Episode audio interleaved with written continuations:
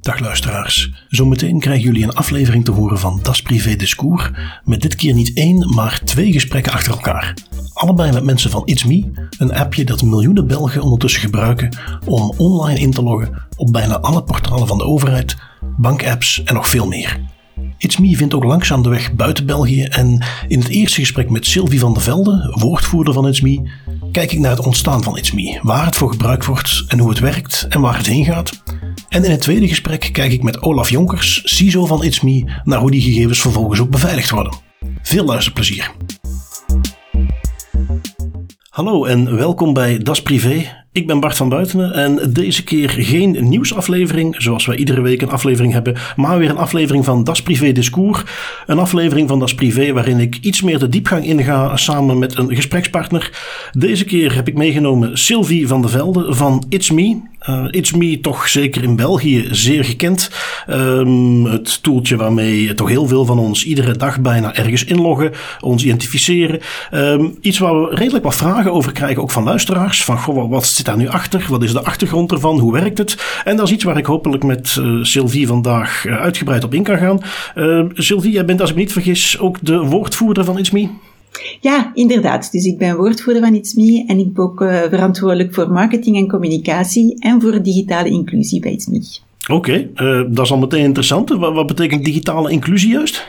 We zijn een digitale identiteit voor alle Belgen, dus het is ook zeer belangrijk dat een app zoals It's Me uh, kan gebruikt worden door iedereen. Ik zou niet kunnen zeggen van 7 tot 77 jaar, uh, maar zeker en vast vanaf 18 uh, ja, tot de oudste onder ons, dat het zeer gebruiksvriendelijk is, gemakkelijk te begrijpen en transparant is voor iedereen. Oké, ja, dat, dat laatste is nog een interessant aspect waar ik het straks zeker nog even over wil hebben. Maar misschien om bij het begin te beginnen. It's Me redelijk ingeburgd ondertussen, maar tot een paar jaar geleden helemaal niet bekend. Wat is een beetje de ontstaansgeschiedenis van It's Me? Ah ja, It's Me bestaat, uh, is gelanceerd geweest eind mei 2017. Uh, natuurlijk in Europa was het al een beetje in een zekere moed of een trend uh, dat digitale identiteit aan ontstaan waren, maar in België nog niet. en de nood was er. we hadden ook verschillende studies uitgevoerd. En dan de vier grootbanken en de drie telecomoperatoren van België hadden beslist om een consortium op te zetten, Belgium Mobile ID. En dan hebben ze het aan, aan het team de missie gegeven om een digitale identiteit te lanceren wat we dus in mei 2017 gedaan hebben. Oké, okay. um, een, een, consortium, wat moet ik me daarbij voorstellen? Is dat een NV, is dat een BV, is dat gewoon een samenwerking? Wat houdt dat in? Het is een NV. Ja. Oké. Okay. En, en, dat betekent dus de, de, de telecomoperatoren, de banken, dat zijn de aandeelhouders van de NV? Ja, dat zijn de aandeelhouders van de start. En sinds deze zomer hebben we dan nog een achtste aandeelhouder. En dat is dus FPIM. Dat is de Federale, Federale Participatie- en Investeringsmaatschappij. Dus uh, sinds uh, deze zomer zijn we ook 20% uh, is de overheid ook mee ingestapt in, in het aandeelhouderschap. Dus het is een privé, publieke-private samenwerking vandaag. Oké, okay, oké. Okay. Dat was eerst dan niet. De, overheid is er later ingestapt. Uh, wat dan misschien interessant is, betekent dat dat de overheid ook iets te, te vertellen heeft over wat It's Me doet? Of is dat louter omdat het nu eenmaal een belangrijk onderdeel is geworden van de publieke infrastructuur ondertussen? Wel, we hadden al een samenwerking met de overheid sinds 2018. Dus, de, mm -hmm. uh, dus BOSA was klant eigenlijk van ItsMe, omdat wij dus op uh, Sesam beschikbaar zijn. Dus mm -hmm. we mhm. hadden een heel sterke relatie sinds, uh, sinds bijna het begin. Um, maar FPM is ook in het aandeelhouderschap ingestapt, zodanig dat ItsMe buiten de grenzen zou kunnen groeien en dat België ook op Europees niveau een plaats zou kunnen winnen in de digitale identiteit. Oké, uh, ik hoorde jou daar meteen een, een interessante term noemen, Sesam. Um, misschien voor sommige luisteraars niet bekend, maar op het moment dat jij ergens op een portaal van de overheid inlogt, kom je vaak op zo'n schermpje waar je kunt kiezen tussen een uh, kaartlezer die je gebruikt of zelfs een code ontvangen via sms. En waar dus nu sinds een paar jaar ook It's Me bij staat. Um, ja, toch een beetje de digitale toegangspoort. Um, was dat bij de oprichting altijd het idee om, om op die manier erin te stappen? Was het meer een commercieel initiatief? Want, want nu is het ook echt in de overheidscontext een heel belangrijk tool geworden. Ja, natuurlijk, dat was een van, dat zat op onze wishlist, want uh, enkel een digitale identiteit binnen de private wereld en niet de publieke wereld. Voor ons is het belangrijk dat is, als ik als burger, als klant, als patiënt overal kan inloggen. Dus voor ons is de burger echt uh, centraal. En eind 2017 heeft de overheid een koninklijk besluit uitgeschreven, uh, waar dat wij eigenlijk op hebben ingeschreven om een digitale identiteit voor overheidsdiensten te kunnen, te kunnen aanbieden. dus we hebben geen contract, zou ik zeggen, met de overheid, maar deze een koninklijk besluit die de regels bepaalt uh, voor de samenwerking. En we werden erkend in januari 2018 en dus naast de EID is uh, de ITSMI-knop komen staan. Want op Sesam, dat is inderdaad de pagina die we regelmatig tegenkomen wanneer we gaan inloggen op de overheidswebsite. En daar staan ze gerangschikt, eigenlijk uh, mm-hmm. op basis van het veiligheidsniveau, dus de veiligste boven. en er zijn soms meer of minder opties en dat is nagelang de website dat men wil inloggen. Want natuurlijk gezondheidsdata gaan consulteren is iets gevoeliger dan bijvoorbeeld een student network. Absoluut, uh, want als ik me niet vergis, uh, zit iets meer dan in die hoogste categorie. Ik herinner me als ik wel eens op bepaalde sites, voordat iets meer ingebeurd was, kon ik ook met het ontvangen van een code op mijn gsm, zoals je dat vaak bij. Gmail of iets dergelijks ook ziet, kon ik inloggen. Maar dat was op sommige plekken niet beschikbaar. Dan kon het alleen maar met uh, inloggen met de EID-lezer. Ja goed, ik weet niet wat andere mensen hun ervaringen ermee waren, maar ik liep er toch heel vaak tegenaan dat dat niet goed werkte. dat er driverproblemen waren, dat ik mijn EID-lezer niet aan de praat kreeg. maar It's Me staat als het ware op gelijk niveau met inloggen met de EID-kaart, dacht ik hè? Ja, want er is eigenlijk een Europees kader die EIDAS noemt, uh, die eigenlijk de verschillende niveaus van, uh, ja, van, van beveiliging en van data gaat, uh, gaat bepalen. en wij zijn dus zo erkend eerst door België en dan op Europees niveau op hetzelfde niveau als de EID. Dus dat is garantieniveau hoog. Uh, die, die, vandaar dat het dezelfde kwaliteit heeft qua data, maar ook qua veiligheid. Uh, want EIDAS, ja, dat weer zo'n uh, interessant iets, want dat is een Europese verordening. Hè. Daar heeft men vanuit Europa gezegd, wij gaan bepaalde, ja, digitale identificatie is belangrijk en we gaan op verschillende niveaus opdelen hoe je kunt identificeren digitaal. En, en daar is het niveau laag, er is substantieel heet het geloof ik, en er is ook hoog. Um, ja. En dat betekent dus dat er een hoog, ja, zoals het zo mooi zeggen, level of assurance is. Dat wij weten, degene die zich hiermee identificeert, ja, dan weten we heel zeker dat is echt die persoon. Um, en daar zit dus ook in die categorie zit iets me ook, als het klopt. Ja, inderdaad, samen met de EID. Dus bij EIDAS zijn er twee elementen. Langs de ene kant zijn de identificatiemethodes uh, die, uh, die dan erkend worden. En langs de andere kant heb je Qualified Trust Service Providers. Dus dat zijn andere type diensten die geleverd worden. En ITSME is erkend op de twee. Dus langs de ene kant voor de identificatie en de andere om gekwalificeerde handtekeningen te kunnen, te kunnen plaatsen. Want met ITSME kan je niet enkel inloggen, je kan ook uh, tekenen. Dus dat is exact dezelfde waarde als een handtekening met EID of op papier. Oké, okay, uh, interessant. Is dat iets, uh, merk ik daar als gebruiker iets van? Uh, is het volledig dezelfde interface? Want ik weet niet zeker eigenlijk of ik zelf al eens iets getekend heb met It's Me. Of is dat iets wat er gewoon allemaal hetzelfde uitziet? Uh, het ziet er eigenlijk allemaal hetzelfde uit, want de interface, dat is meer mijn digitale inclusiekant, zou ik zeggen. Uh -huh. uh, de interface is altijd hetzelfde, want dat is zeer belangrijk voor ons, dat eigenlijk wanneer je gaat inloggen of een betaling bevestigen of data gaat delen of tekenen, dat het ritueel voor de eindgebruiker altijd hetzelfde is. Geeft ook een zekere vertrouwen mee, want ik weet dat stap 1, ik ga een notificatie krijgen, ik weet wat ik deel, ga ik bevestigen en dan is het oké. Okay. Het feit dat je altijd dezelfde uh, interactie hebt, is, ook, is ook zeer gezond voor voor de eindgebruiker, want hij weet specifiek wat hij moet verwachten.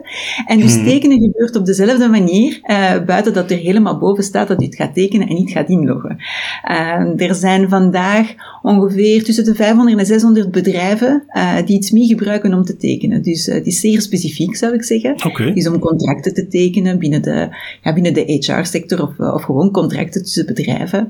En dat wordt tussen 50 à 60.000 keer per maand gebruikt. Dus er wordt okay. wel weer getekend met iets mee.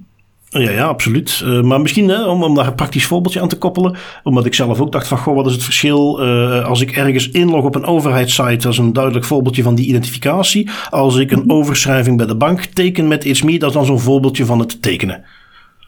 Uh, nee, dat is een voorbeeld van bevestiging. Dus bij ITSME zijn er vier okay. acties. Identificatie, dat is wanneer dat je data gaat delen en ergens een, een account gaat openen. Mm -hmm. uh, dat is inloggen, dat is het tweede. De derde is bevestigen, dat is wat we doen okay. bij de bank, wanneer dat we eigenlijk een betaling gaan bevestigen.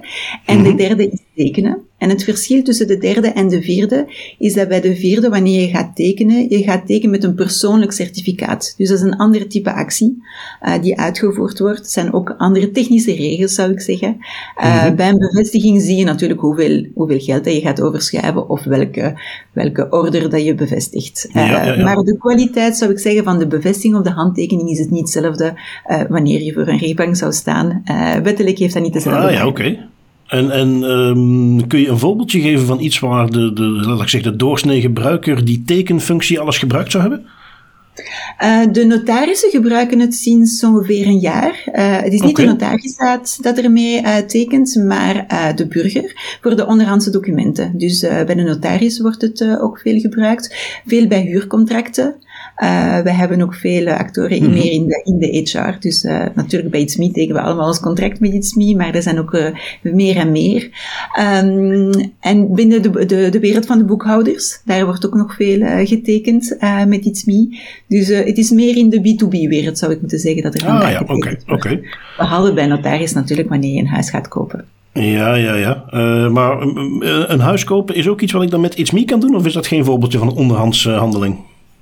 Uh, het is eigenlijk de, het document ervoor zodanig, allee, vooral vandaag op afstand, als je niet tot bij de notaris mag komen om je huis te, te, uh, te tekenen, het zijn de onderhandse documenten. Dus dat zijn de documenten die eigenlijk toestemming geven tot de notaris om te tekenen voor je huis. Uh, ja, dus ja, oké, oké. het kopen van het huis, maar toestemming geven zodanig dat de notaris de administratie kan, kan rondkrijgen.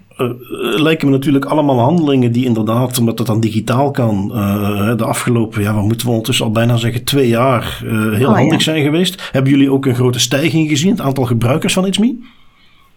Ja, we hebben een stijging gezien natuurlijk uh, na de eerste lockdown. Uh, vooral bij contracten. Uh, want natuurlijk, dat waren heel veel contracten, businesscontracten die lopende waren. En plots was iedereen thuis. Natuurlijk is het wat, wat moeilijk om een CEO zijn persoonlijk adres te gaan vragen om het contract te gaan opsturen. Dus daar werd heel veel digitaal getekend. En we hebben ook in de mobiliteitssector gezien. Want er waren veel auto's die besteld waren, maar die eigenlijk niet getekend waren. dus in die sector, we hebben bijvoorbeeld de groep Dieteren, die eh, die met iets mee ook mhm. tekent. Uh, dus er waren allerhande ja, contracten die plots stil lagen, die, eh, die getekend moesten worden. Um, en natuurlijk om in, in, te loggen, heel veel van de partners zijn uh, eigenlijk sneller gaan schakelen in een digitale transformatie, omdat iedereen plots thuis was. Uh, en veilig inloggen en veilig toegang geven was natuurlijk cruciaal. En dan mm. de mhm. tweede boost was natuurlijk de COVID Safe app, uh, waar we in één zomertijd meer dan twee keer zo veel users hadden. Dus dat ja, was onze ja, tweede ja, boost. Ja. Oké. Okay. Ehm, ja, er zijn eigenlijk twee kanten aan hè, van een onderneming die zegt: ik wil dat via iets meer gaan aanbieden. Maar natuurlijk ook voor ons als persoon, om die laatste er als eerste bij te pakken. Uh, stel, ik gebruik nog geen It's Me. Um, ik installeer die app tussen dat ik die app installeer en uiteindelijk dingen kan gaan tekenen, hoe wordt dat uh, goed vastgesteld dat ik effectief degene ben uh, die op de identiteitskaart staat die die app heeft geïnstalleerd? Wat gebeurt er als ik voor het eerst It's Me installeer qua uitwisseling van gegevens, qua vaststellen dat ik dat echt ben? Ja, dus er zijn twee methodes om een iets meer account aan te maken. Uh, dus ofwel met de EID, uh, dus dat is van op onze website. Daar moet je natuurlijk nog altijd een EID-kaartlezer voor hebben en mm -hmm. uh, ook de verschillende plugins installeren. maar dus daar wordt, wordt het telefoonnummer gevraagd van de persoon, zijn e-mailadres en dan wordt de EID-kaart uitgelezen. Dus dan moet je de pincode kennen van je EID-kaart. En dan teken je eigenlijk met je EID-kaart het contract dat we hebben met onze eindgebruikers. Dus er wordt mm -hmm. een gekwalificeerde handtekening geplaatst. En dan krijg je uh, een token die je gaat moeten ingeven in je app. Omdat het natuurlijk, er is een disconnectie tussen de PC waar je net getekend hebt en de, mm. en de app. Uh, dus wanneer je de app opent, geef je je uh, gsm-nummer in en dan krijg je het scherm tevoorschijn van kan je de token meegeven die je net op je scherm gezien hebt. Uh, en dan kies je de vijfcijferige ITSME-code en dan is je ITSME klaar. Uh, de tweede manier om het te doen is met je bankkaart. Dus daar hebben de, onze, de vier grootbanken, dus onze aandeelhouders, een systeem ontwikkeld dat wij, dat wij eigenlijk de identiteitsgegevens die bij de bank zijn uitgelezen geweest, dat ze zo doorgestuurd worden. Je moet daar niet je EID-kaart gebruiken, maar je bankkaart. Dus je gaat tekenen met je bankkaart en je kaartlezer, zoals we het vandaag soms nog doen. Dus je hebt je N1 en M2, uh, waar dat je eigenlijk toestemming geeft aan je bank om je gegevens door te sturen. Het zijn natuurlijk niet je bankgegevens, maar de gegevens die uitgelezen werden vanuit je EID-kaart bij de bank.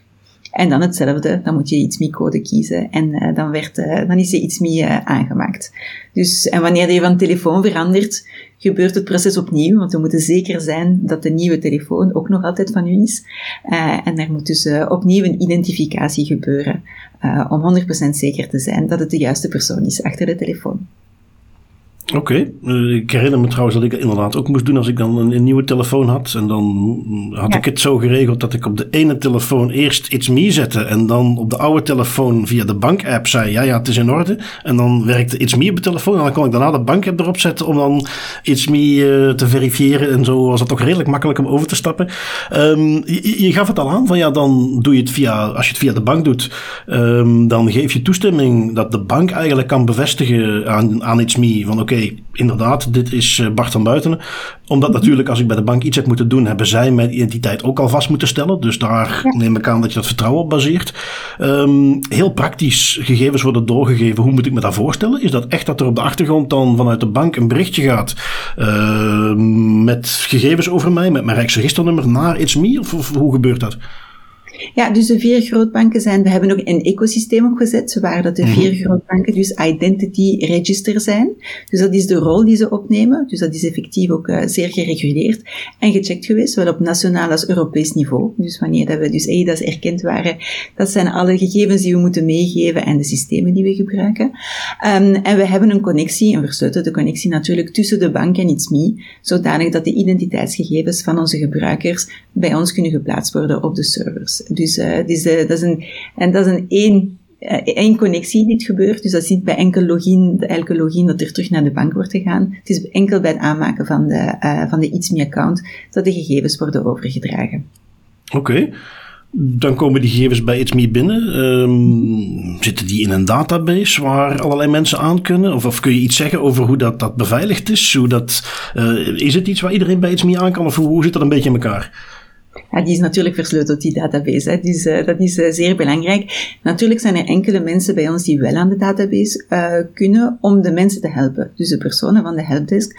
Wanneer bijvoorbeeld je belt, je hebt een probleem met je, je ITSME-account, je weet niet, je hebt een nieuwe telefoon, dan kan onze helpdesk natuurlijk gedeeltelijk toegang hebben tot de gegevens. Zij kunnen die visualiseren om onze users te helpen.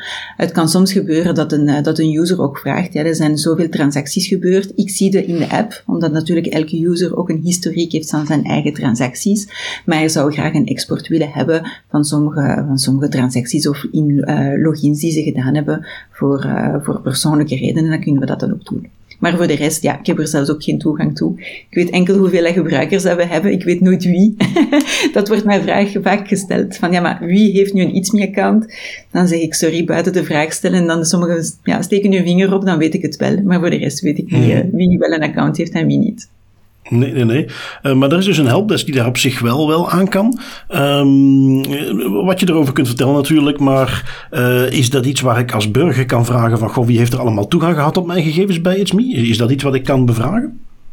Ja, tuurlijk. Dat is natuurlijk bij uh, onze TPO, uh, wanneer dat de vraag uh, gesteld wordt, om toegang te hebben. Aan wie heb ik gegevens gedeeld? Natuurlijk altijd met, met de toestemming. Maar wie heeft toegang? Wat zijn de veranderingen? Dat zijn de, de, de, de klassieke vragen die gesteld kunnen worden, indien nodig. zoals bij elk bedrijf, dat, we, dat we dat mogen doen om te weten wat er met onze gegevens gebeurt worden. dat kan bij iets meer natuurlijk ook.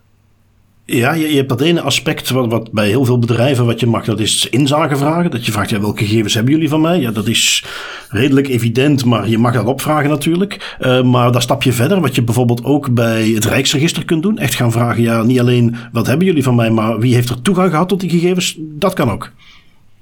Uh, de toegang wordt altijd verleend door de, de gebruiker zelf. Er wordt nooit mm -hmm. data gedeeld zonder dat de gebruiker toestemming heeft gegeven. Uh, dus vandaar kan elke gebruiker al kijken wie dat data gekregen heeft van hem of van haar, uh, omdat er altijd een XME-actie gebeurd is. Mm -hmm. Dus het, is, het zijn geen push-notificaties die gestuurd worden zonder een actie van de gebruiker. Um, want dat is, dat is vooral als het aan de kant van de app gebeurt. Mhm. Omdat er ook aan de andere kant mensen toegang hebben, bijvoorbeeld de helpdesk. Uh, ik weet niet, wat zijn nog voorbeelden van mensen die toegang zouden kunnen hebben tot die gegevens? Toegang tot de gegevens zelf. Ik zou eens eventjes dubbel moeten checken met, met mijn collega, want er zijn zeer beperkte aantal mhm. personen bij ons toegang hebben tot de gegevens. Uh, wij gaan ook trouwens meestal niet naar die gegevens kijken. Het is meer het systeem uh, dat wij checken. We zijn ook mhm. ISO gecertificeerd, dus elke actie dat wij moeten doen uh, heeft een hele procedure die, er, die erbij gevolgd wordt.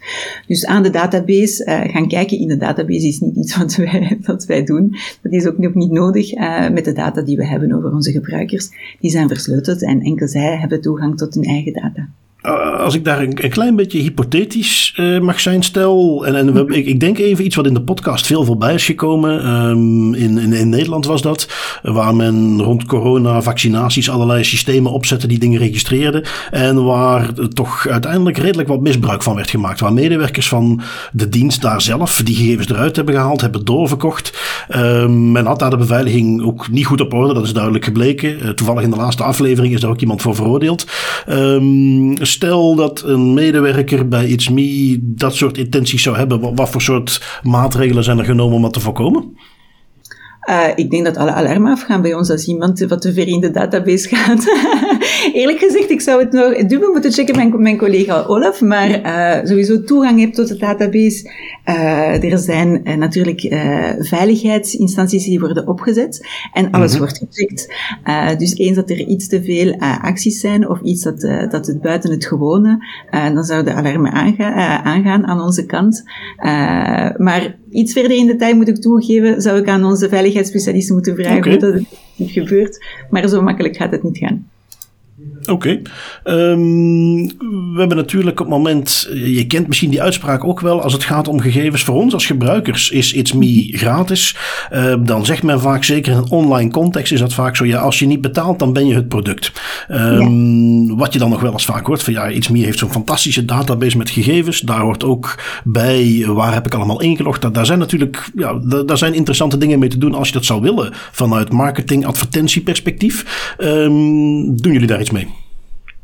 Uh, qua marketing en advertentie, nee, niks. Omdat ik geen toegang heb tot de data. En ik weet dus niet, zoals ik daar juist zei, wie een iets meer account heeft. We hebben ook niet de profielen van onze gebruikers. We weten enkel dat ze ja, iets meer dan 6 miljoen zijn. En dat ze mhm. maandelijks 30 eh, miljoen acties doen. Uh, maar we hebben geen idee van hoe oud dat ze zijn, waar dat ze wonen, uh, van, van hun geslacht. Dus dat zijn allemaal zaken waar we geen toegang tot hebben. en die ook volledig versleuteld is. En wij, ge wij gebruiken die data niet om business te doen.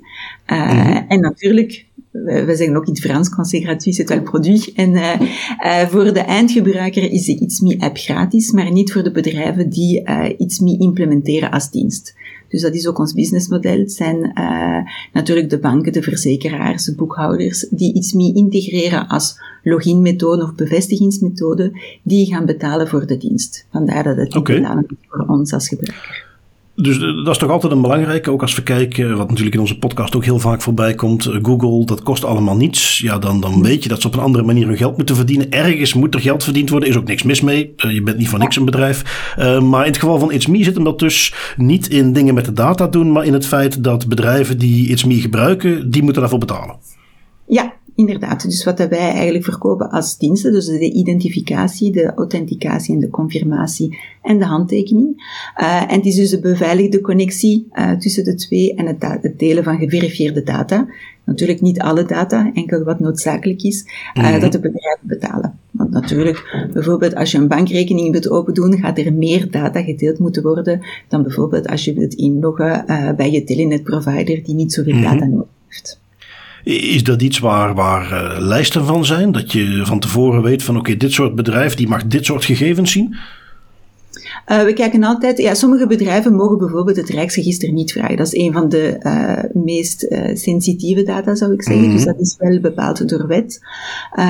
wie en wie geen, en wie wel een, een, Rijksregister mag opvragen. En voor de rest zijn het de regels van GDPR. dus dat checken we mm -hmm. wel na, elke keer dat er een nieuwe partner is. Welke zijn de data die ze opvragen en welke hebben ze nodig? En wij openen enkel de data die noodzakelijk zijn. en ik denk het feit dat iets meer ook zeer transparant is in het delen van data. Veel burgers merken vandaag, dat is zoveel data die ik deel met deze partner. En soms stellen ze soms de vraag van waarom is er zoveel data nodig? Uh, Dus ik zou zeggen dat het effect van data-minimalisatie werkt wel als men zeer transparant is. Dus het heeft een positief -hmm. effect. Dus uh, stel nu, ik, uh, ik heb een webshop. Ik, uh, ik wil t-shirts van Das Privé gaan verkopen. En ik vind het toch wel handig als mensen in kunnen loggen op een veilige manier. En ik wil dat via It's Me gaan doen. Um, hoe moet ik dat aanpakken? Neem ik gewoon contact op via de website? Is er een bepaald proces wat ik moet doorlopen?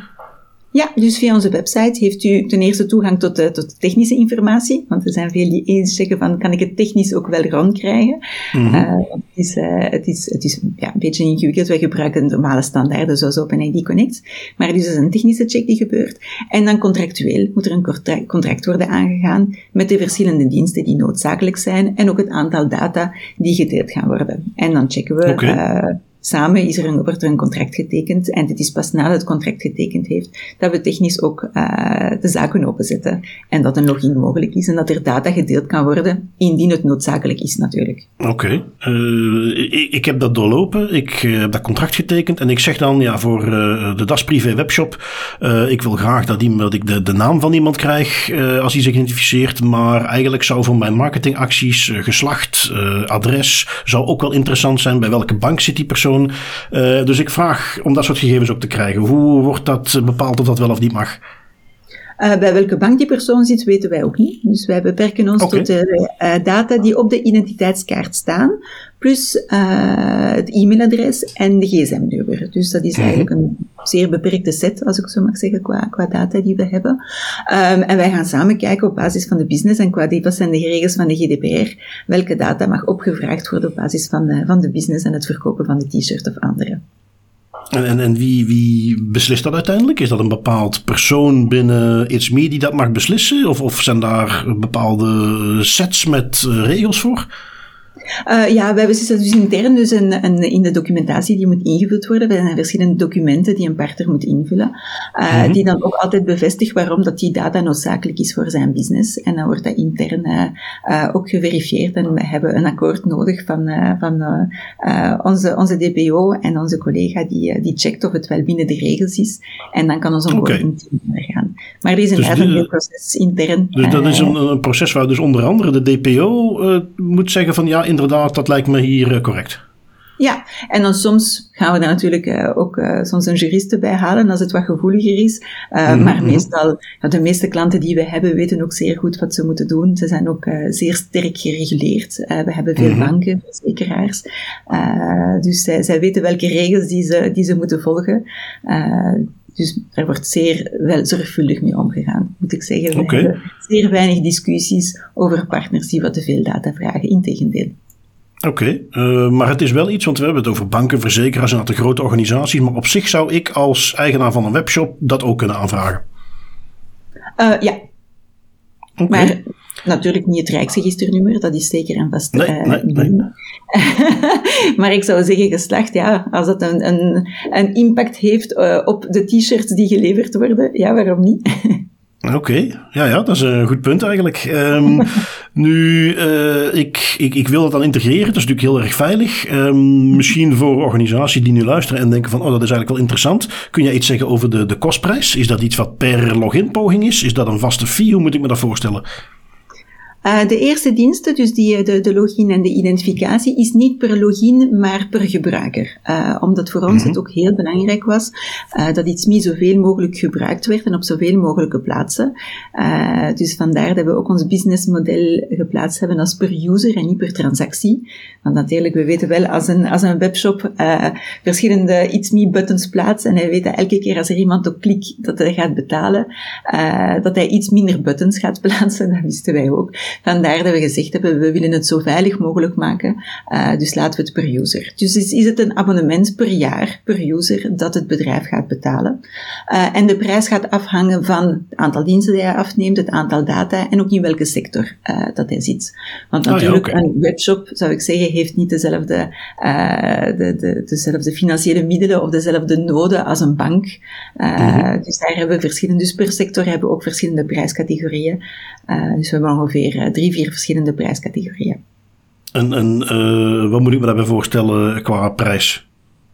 Oh, qua prijs zou ik zeggen voor de kleinste, dat kan tussen 80 cent per, uh, per user per jaar zijn tot 4, 5 okay. euro per user per jaar. Dus dat is zeer afhankelijk okay, okay. Van, van de set. Maar wat is toch interessant? Uh, waarom vraag ik dat ook wat? Iets wat natuurlijk heel vaak voorkomt uh, is login with Facebook. Uh, dat mm-hmm. mensen dan via Facebook ergens kunnen aanmelden. ja, mensen die de podcast vaker luisteren, die weten dat wij op zich geen al te grote fan van Facebook zijn. Als privacyvriendelijke organisatie. En als ik dan dit nu hoor, want dat is toch ook iets wat nog wel eens rondbazuit van ja, je kunt iets meer gebruiken, maar het is heel erg duur. Ik moet toegeven, als ik hoor 80 cent per gebruiker per jaar, in natuurlijk de goedkoopste variant. Maar um, ja, dat, dat, moet ik zeggen, dat is toch iets wat ik als uitbater zeker zou overwegen. En wat aanzienlijk veiliger is dan uh, login with Facebook, uh, zal ik zeggen. Um, ja. Nu, de perceptie uh, bestaat, dat weten wij ook. Maar inderdaad, een veilige login en, en, en privacybestendig. Wij verkopen die data natuurlijk niet, niet zoals Facebook. dus voor ons is het, ja, is het belangrijk en het heeft, heeft dit inderdaad een, een prijs. En de privacy ja, van je ja. eigen gebruikers, ja, iedereen waardeert dat op een andere manier. Mm. Uh, en ja, goed, je kunt ook zeggen hoe makkelijker wij het mensen maken om in te loggen, hoe groter de kans, als ik dan een webshop ben, dat ze ook iets bij mij gaan bestellen natuurlijk. Dus ja. in die zin is het ook business-wise misschien interessant. Um, waar ik nog even op in wilde zoomen, je had het al over inclusie. Um, we, we, zeggen vaak wel eens, of, of je hoort toch vaak, ja, door dit soort inlogmethodes um, maak je het andere categorieën moeilijker. Uh, de klassiekers natuurlijk uh, ouderen, maar als ik bijvoorbeeld ook even denk aan mensen met een, een bepaalde handicap. ik weet niet, op wat voor manier hebben jullie daarnaar gekeken? Ik kan me bijvoorbeeld voorstellen, en ik weet ook niet of daar een oplossing voor is hoor, maar mensen die uh, visueel beperkt zijn, dat dat toch moeilijk is. Uh, zijn daar oplossingen voor? het is zeer moeilijk om eigenlijk altijd een goede balans te hebben tussen het, het gebruiksvriendelijke en de veiligheid.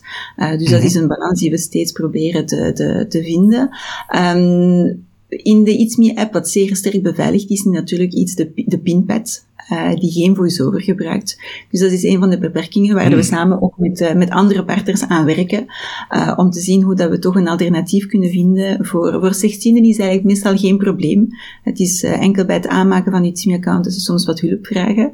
Um, en dan bij het gebruik valt het goed mee, maar inderdaad voor, voor blinden, als ze de pinpad gebruiken, is, bestaat er geen voice-over. Want natuurlijk, als er een voice-over bestaat van de pincode, zal iedereen rond hen wel horen wat hun pincode is of iets meer ja. is, wat niet de bedoeling is. Maar het is zeer, uh, het is zeer moeilijk en we werken samen met partners uh, om, uh, om daar de beste oplossing voor te vinden. En de, ja, de technologie blijft evolueren, hè. dus we, we volgen mm. dat wel zeer nauw op. We werken met, ook met partners zoals AnyService enzovoort, die ons heel interessant feedback geeft om het nog gebruiksvriendelijker te maken. en dan voor iedereen, voor ons ook natuurlijk. Hè. Ja, ja, ja. oké. Okay. Um, Europees, met, we, we vermelden de EIDAS-verordening al. Je ziet op heel veel punten dat men vanuit Europa toch echt als doel heeft om ook tot een Europese digitale identiteit te komen. Um, in hoeverre zit It's Me daar ook op in? Wat, wat houdt de toekomst voor It's Me een beetje in? Uh, vandaag zijn we al beschikbaar in Nederland. Uh, dus we hebben al een eerste stap, uh, eerste grens overschreden. wij blijven natuurlijk de zaken bekijken en hoe dat de evolutie gaat. in Nederland maakt men een iets meer account ietsjes anders dan in België, omdat ze in Nederland ID-kaarten en paspoorten hebben met NFC. dus daar gaat het volledig mobiel. wij blijven hmm. kijken in welk land zo'n type ID-kaarten ook al beschikbaar zijn en hoe matuur een land is. want natuurlijk een digitale identiteit gaan lanceren in een land dat nog niet digitaal matuur is, is dat zeer moeilijk. Uh, Dus wij, wij blijven het observeren. We zijn natuurlijk zeer blij dat er, uh, zoals EDA's, andere reguleringen zijn voor volledig Europa, want dan zit iedereen op hetzelfde niveau. Uh, er wordt ook heel veel gesproken rond digital wallets enzovoort. Dus wij blijven zeer hard lezen, ook lobbyen, om ervoor te zorgen dat het, technisch ook allemaal haalbaar is, wat ze op papier zetten. dus wij zijn er ook zeer sterk mee bezig. En ik denk dat op Europees niveau dat er enkele grote spelers gaan zijn. Ik denk niet dat we één Europese digitale identiteit gaan hebben voor, voor ons allemaal. Maar ik denk dat er verschillende spelers gaan, uh, gaan komen in de markt. grote spelers. Dus, wij werken eraan om onze plek te vinden in die markt. Ja, ja, ja. Misschien toch nog even als uitstapje, omdat ik weet dat wij ook aardig wat Nederlandse luisteraars hebben. Um, is iets Me al net zo breed beschikbaar in Nederland als in België? Of is dat nog voor hele bepaalde use cases? Uh, nee, nog niet breed beschikbaar. Het is al beschikbaar bij sommige van onze Belgische partners. Uh, want dat was natuurlijk ook een vraag van, uh, van onze klanten, onze bedrijven die iets meer geïmplementeerd hebben. Zeggen, want wij hebben natuurlijk Belgische uh, klanten, maar ook Nederlandse klanten. Dus wij mogen niet mhm. dezelfde dienst geven of dezelfde gebruiksgemak. Uh, dus daar hebben we enkele Belgische bedrijven die iets meer geopend hebben voor hun Nederlandse klanten. Uh, en we zijn nu aan het starten over, over enkele mm, dagen of weken, dat we er meer over kunnen zeggen. Okay. Maar we zijn onze eerste stappen ook aan het zetten in, in Nederland. Het is al beschikbaar voor de burger, maar is veel mhm. minder gebruikt dan, dan in België natuurlijk. Oké. Okay. Nou, interessant. En uh, ja, wie weet dat we daarmee dan als uh, Belgisch technologiebedrijf uh, Europa kunnen veroveren. Hè? Ja, ik denk dat we fier mogen zijn over de technologie die, die we hebben in België. We zijn altijd wat, wat braaf, zou ik zeggen, op Europees niveau. Maar we mm zouden er soms wat vierder aardig goed mogen komen. Oké. Okay. Um, wel, uh, ik heb alle dingen mogen vragen die ik in gedachten had. Uh, Sylvie, dan zou ik jou bedanken om de tijd te maken en om iets meer wat verder toe te lichten. En ja, ik uh, ga even kijken. Ik hoop dat de luisteraars het interessant vonden. Mochten zij nog met wat vervolgvragen komen, dan zullen we even kijken of we daar misschien nog iets mee kunnen doen. Maar in ieder geval heel erg bedankt voor jouw tijd. Met veel plezier. Dank je voor de uitnodiging. En inderdaad, als er nog vragen zijn, dat ze vooral niet aarzelen. Oké, okay, bedankt. Dank u. Je hoorde net Sylvie van de Velde van It's Me, waar ik met haar al heb gekeken naar hoe It's Me ontstaan is, waar het nu voor gebruikt wordt. Maar één ding wat we daar niet specifiek hebben behandeld is, ja, hoe zijn die gegevens nu beveiligd? Daar zitten natuurlijk redelijk wat gevoelige gegevens. En dat is iets waar men vanuit It's Me heeft gezegd, wel, dat kun je het beste oppakken met degene die ook verantwoordelijk is voor security, de security officer, de CISO, Olaf Jonkers. Die heb ik hier nu bij mij. Olaf, jij bent CISO bij It's Me. Wat betekent dat eigenlijk? Eh, goedemiddag eh, Bart. Uh, bedankt alleszins dat we ook langs onze kant een stukje wat uitleg kunnen geven. Wat is de CISO van, van It's Me? Wat, wat doet hij? die volgt in principe alles van security problematieken van dichtbij op. als er een incident is, springt hij meteen in de bres als er structurele maatregelen moeten genomen worden om zaken echt uh, nog beter in te regelen dan we dat vandaag al gedaan hebben, dan zijn dat ook zaken, projecten die je, die je begeleidt en die, uh, die je moet tot een goed einde zien te brengen. Dus dat, dat gaat van een, een zeer brede uh, ISO 27000, jouw, jouw luisteraars zijn er wel mee bekend, denk ik. Uh, tot en met ja, het incident beheren van één individu dat een probleem heeft met zijn, met zijn account Oké. Eh, dus dat gaat redelijk breed. Uh, ik hoor daar uh, al interessante dingen. misschien toch voor degenen die het niet weten. ISO 27000 haal je aan. Dat is inderdaad een, een internationaal bekende certificering. heel simpel gezegd, dat betekent, jullie hebben dat certificaat behaald. Dan is er een onafhankelijke auditor die één keer per jaar, en, en om de drie jaar geloof ik nog wat grondiger, langskomt en nakijkt. Gaan jullie, voor zover het die auditor betreft, op een goede manier met security om? Ja, klopt. Uh, en nog even preciseren daar toch. De auditor komt elk jaar langs. Hè. Hij gaat ook elk jaar een surveillance audit doen, zoals dat dan heet. Um, en wij hebben dan in onze ISO 27000 een aantal zaken uh, extra toegevoegd. Hè. Sommige mensen doen nog wel eens een beetje, een beetje lacherig met ISO 27000. Um, is absoluut niet terecht. Ik, ik, werk er al jaren mee. Ik zit al 15 jaar, denk ik, met, met de standaard te werken. Um, dit zijn zaken die echt wel moeite kosten voor iedereen binnen het bedrijf, um, maar terecht ook. Hè. Je moet dit veilig kunnen houden. We hebben het uitgebreid, dus bij ons zit er nog een extra luik rond privacy en het beheer van persoonlijke gegevens bij. Dus we hebben een, ik denk een 25-tal uh, extra controles toegevoegd. Dat gaat van het aanstellen van een DPO uh, tot en met het, ja, alles wat je voor GDPR eigenlijk moet doen. Oké, is dat dan ook de 27701 die jullie erbij hebben gedaan? Ja, goed dat je die aanhaalt. Nee, nog niet. Okay. Uh, 27701 is inderdaad eentje die we, die we nu gaan toevoegen. Uh, eh, 27002 wordt dit jaar ook uh, herpubliceerd. Mm Is voor onze gedroomde gelegenheid om, om dat samen te trekken en in één keer door te trekken. Ja, Oké. staat er wel aan te komen. En goed, zonder dat we daar voor de luisteraars helemaal over in detail treden, maar betekent dus wel dat je een internationaal erkende standaard hebt waar iets meer rond erkend wordt. Um, in wat je ook al aangeeft, ik moet daar meteen bij zeggen, ik werk daar ook al lang mee en ik ben daar ook best wel een fan van. Inderdaad, je krijgt die niet zomaar cadeau. Uh, daar kan wel eens wat lacher om gedaan worden, maar het heeft echt wel een, een toegevoegde waarde rond beveiliging. Dat kan ik alleen maar beamen. Um, dus goed, dat is iets wat jullie doen. Dan uh, gaf je net ook al aan van ja, we hebben dus aan de ene kant uh, de problemen of, of rond security, het beheersen van alles wat we tegenkomen.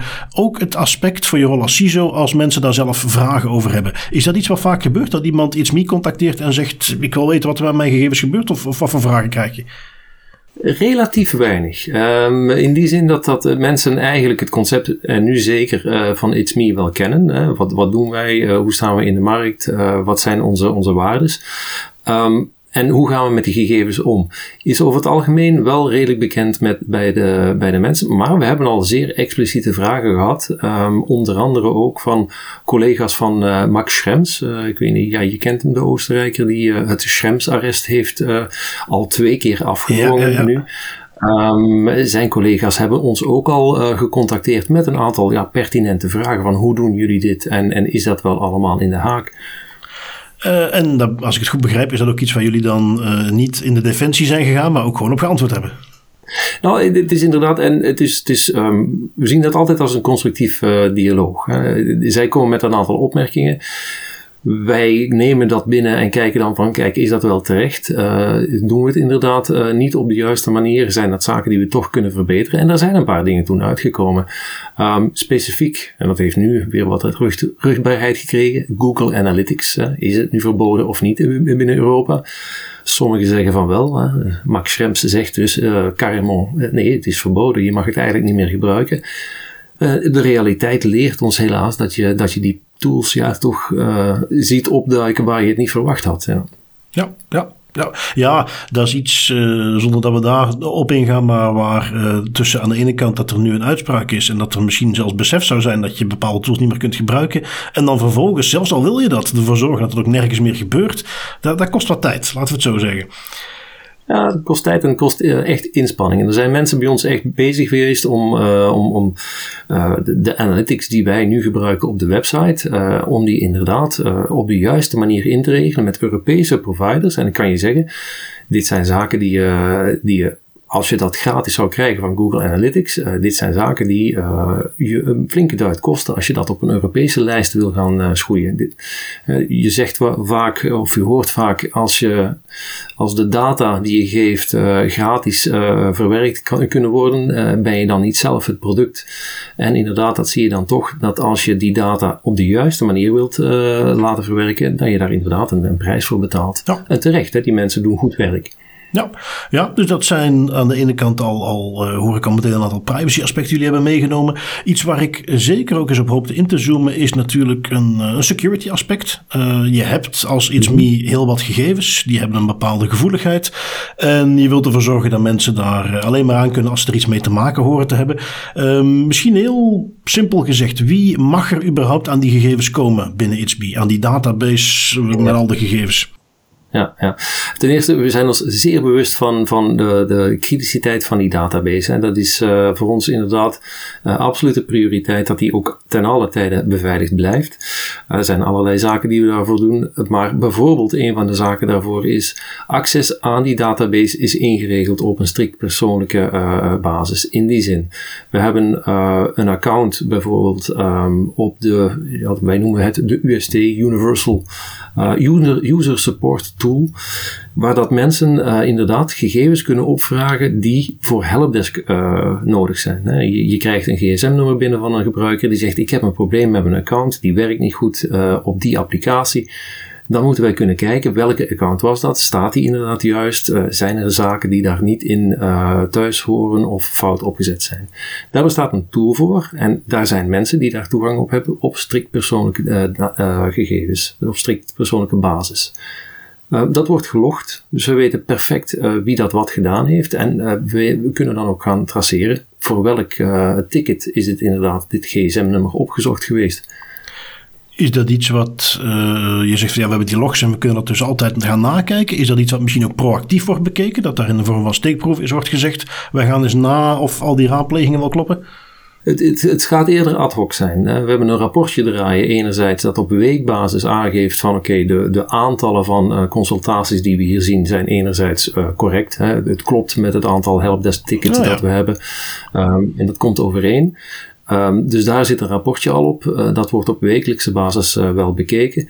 En als er een aanleiding is om te zeggen van hier, hier, gebruikt iemand echt ten onrechte die tool om allerlei zaken op te zoeken, dan gaan we inderdaad verder. Dan gaan we kijken van welke account komt dit. Um, en we gaan de persoon confronteren met waarom is dit allemaal uh, opgevraagd geweest. Voor alle duidelijkheid dit is nog, nog nooit gebeurd. We, hebben, we hebben dit soort zaken niet kunnen vaststellen. Het misbruik in aantallen dan is nooit uh, bovengekomen. En we hebben nooit weet gehad van iemand die, die deze gegevens hergebruikt heeft of, of wat dan ook.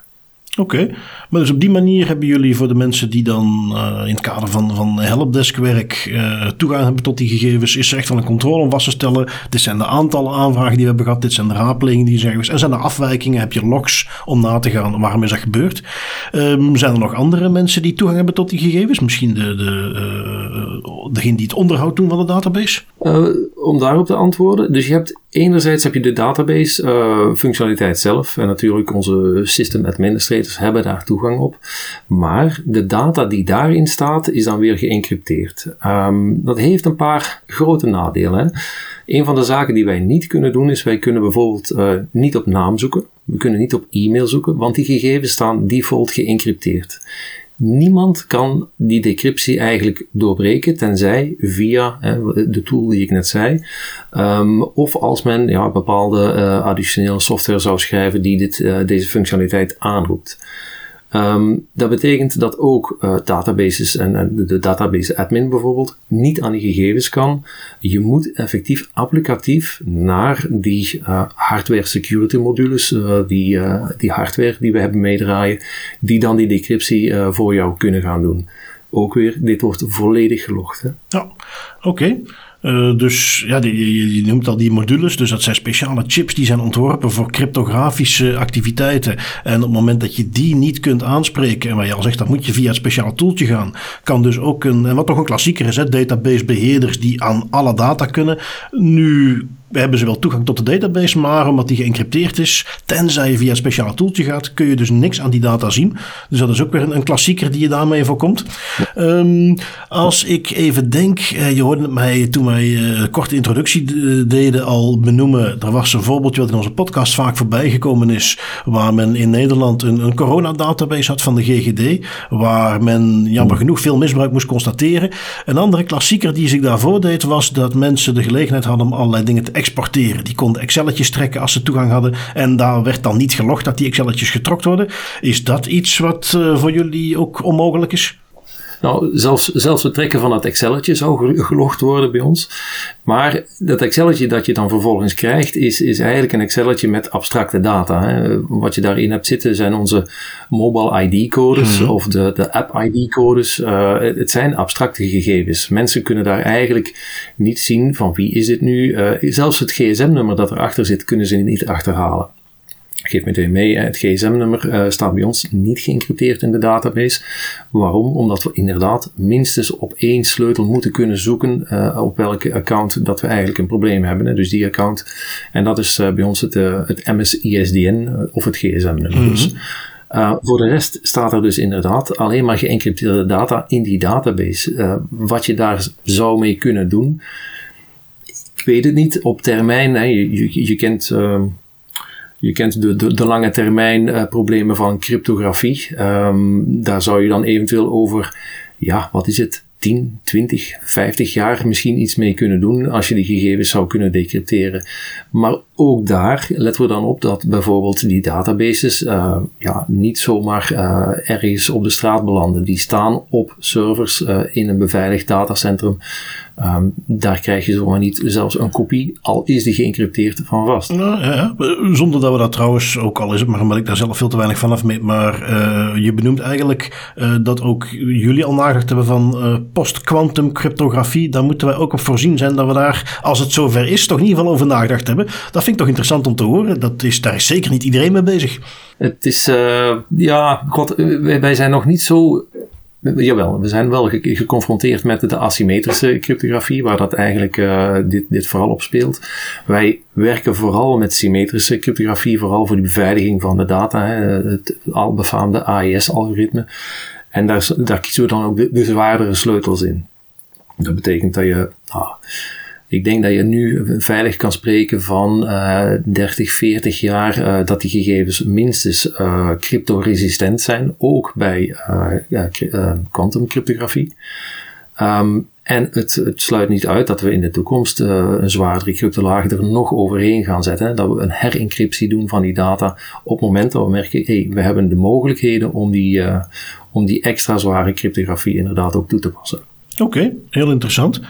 Um, is dus iets, ja, we het al over eh, export van gegevens, is iets wat uh, niet mogelijk is. Iets wat nog wel eens onderschat wordt. Um, en, en wat ook in die context van de, dat voorbeeldje bij de GGD uh, men veel te weinig aandacht aan had gehad. Dat is, je hebt natuurlijk de, de, technische beveiliging die je kunt doen, maar je hebt ook een stukje naar sensibilisering, awareness van mensen bijbrengen. Van kijk eens naar de rol die je hebt, kijk eens wat daarbij hoort. hoe pakken jullie dat aan?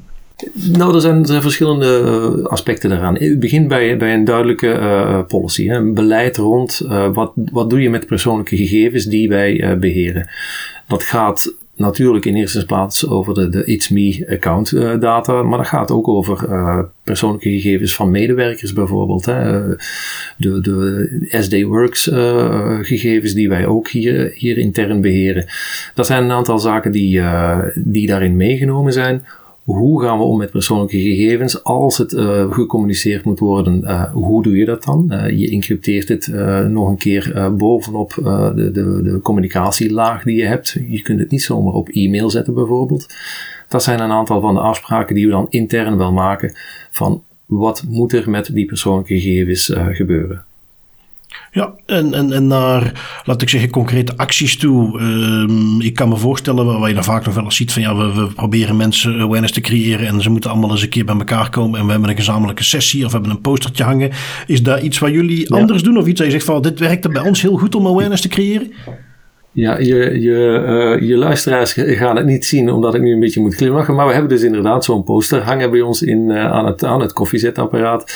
Uh, waar dat de klassificatie van, van persoonlijke gegevens wordt aangegeven. Het is niet zomaar confidentieel. Het is, het is extra confidentieel bij ons in, in het bedrijf.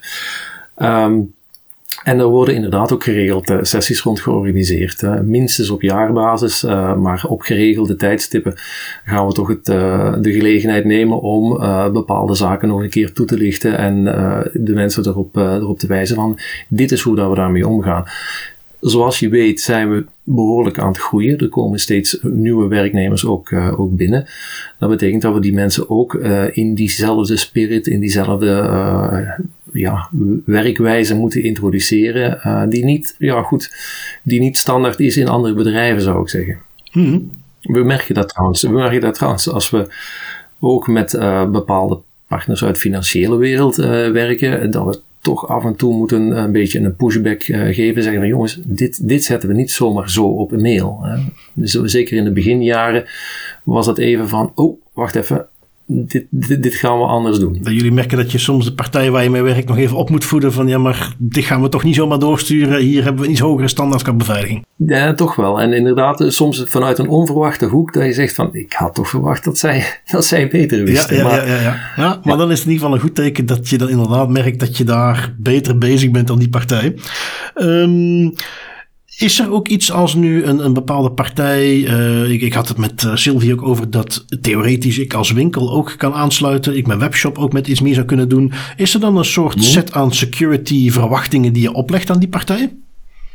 Ja, uh, toch wel. Ja, bij elke partner die, die binnenkomt bij ons doen we een, een due diligence. Hè. Dat is, wij doen geen volledige audit. Hè. Laten we heel wel zijn. Iedereen is verantwoordelijk voor, voor de gegevens, de persoonlijke gegevens die zij beheren voor hun doeleinden ga niet te complex worden, maar wij doen het beheren van de persoonlijke data voor de It's Me diensten. En als we dat doorgeven aan een andere partij, altijd met de toestemming van de gebruiker mm. zelf. Dus hij weet dat, hij kan dat toegeven of hij kan zeggen nee, dat wil ik eigenlijk niet. Dit zijn, uh, vanaf dat moment wordt de tegenpartij ook verantwoordelijk voor het beheer van die gegevens.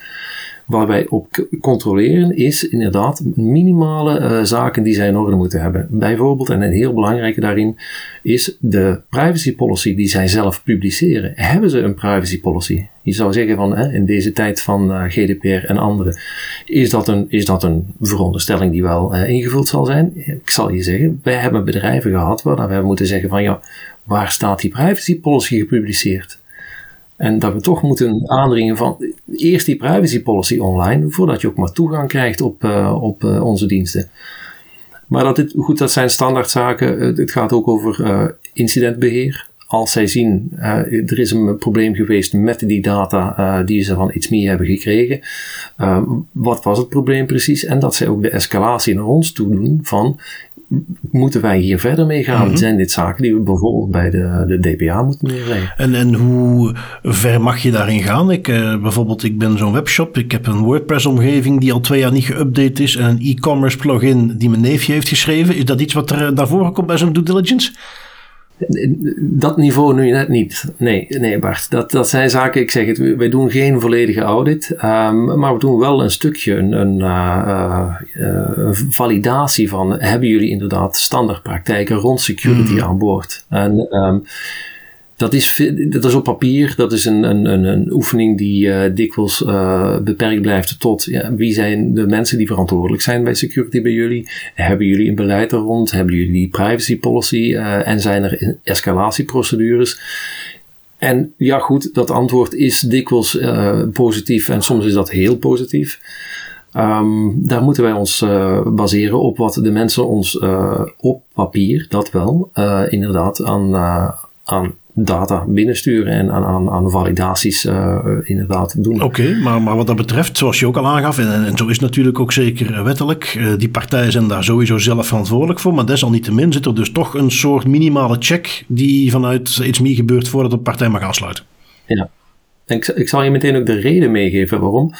Stel dat er iets gebeurt met die gegevens bij die derde partij. Uh, stel dat hij een paar duizend uh, klanten heeft die met iets meer hebben enrolled. Uh, die database wordt op een gegeven moment op een of andere manier toch geëxposeerd. Hè, die, die geraakt gecompromitteerd. Dan delen wij mee in de klappen. En dat zijn de zaken die wij, waar we op dit moment al rekening mee houden van dit zou niet mogen gebeuren. Ons ecosysteem met alle partners moet samen uh, dat respect voor die uh, persoonlijke data inderdaad kunnen, uh, kunnen garanderen. Ja. Ja, want uiteindelijk is dat iets, ja, je geeft zelf al aan, hè? er is ook in die zin een incentive voor iets meer, want op het moment dat het bij die partij fout zou gaan, gaat dat ook zo'n weerslag hebben naar, naar reputatie en naar perceptie over iets meer van jullie. Ja, absoluut. Ja.